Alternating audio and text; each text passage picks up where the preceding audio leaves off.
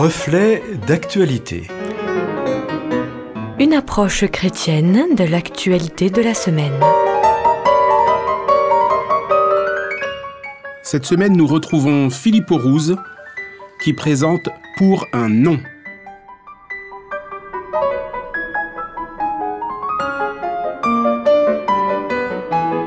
En cette période de rentrée scolaire, universitaire, avec cette reprise d'activité, malgré le spectre pandémique et ses peurs légitimes, les affaires judiciaires passionnent moins. D'autant que la plupart ne nous concernent pas ou n'ont que peu de retentissement médiatique.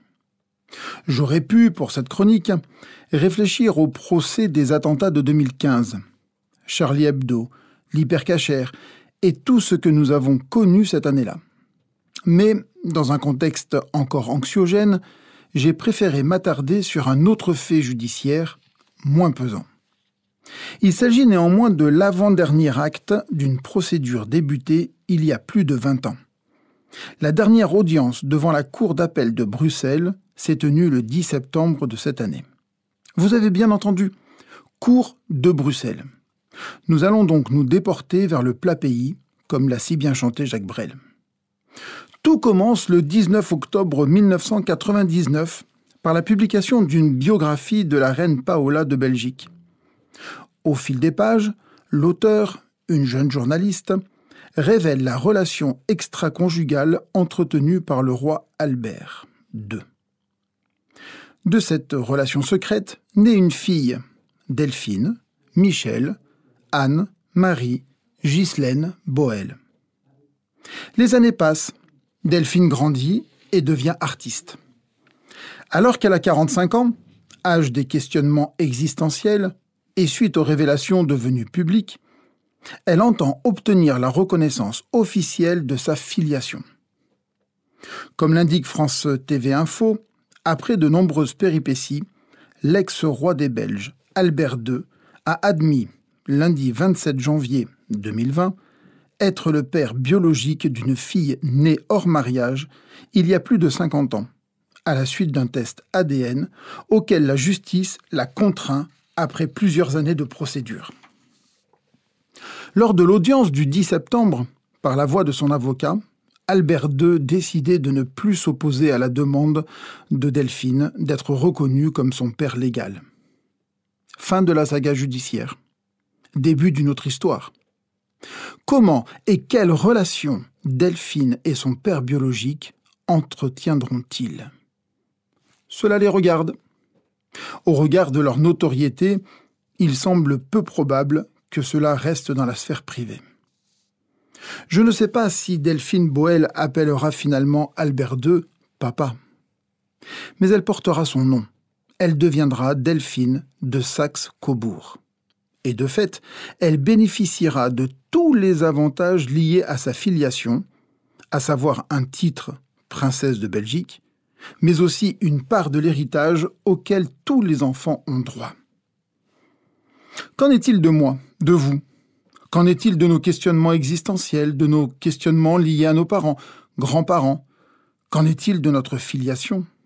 Nous avons tous un nom, un nom de famille, pour la plupart, nous connaissons nos deux parents et notre arbre généalogique sur au moins trois générations, voire plus pour certains.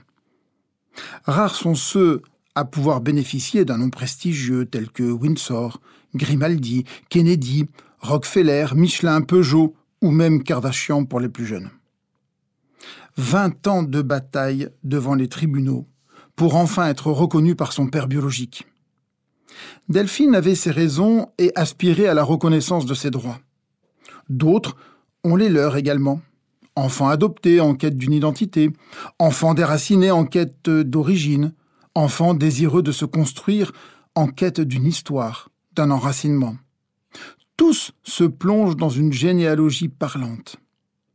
Nombreuses sont les raisons poussant les uns et les autres à rechercher un nom, une famille. La Bible nous invite à accepter une filiation bien plus grande que celle que nous connaissons avec nos parents. Elle nous invite à remonter à la source, au Créateur. Voilà ce qu'écrit l'apôtre Paul. C'est l'Esprit Saint qui fait de vous des enfants de Dieu et qui nous permet de crier à Dieu Papa, ô mon Père.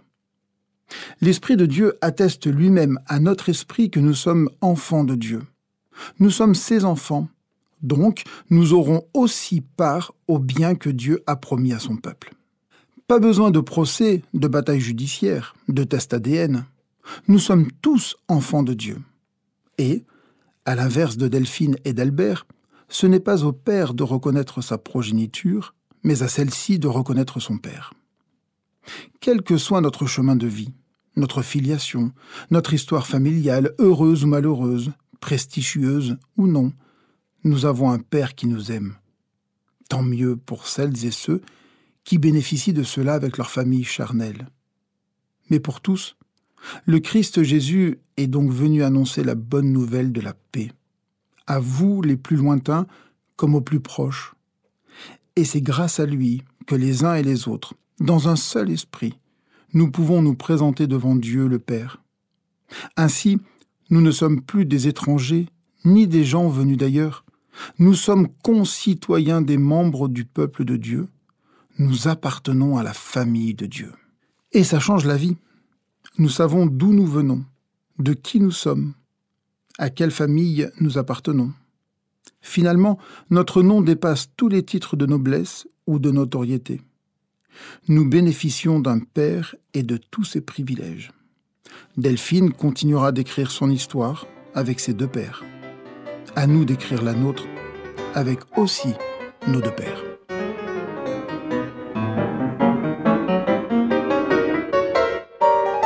C'était Reflet d'actualité avec Philippe Rouze.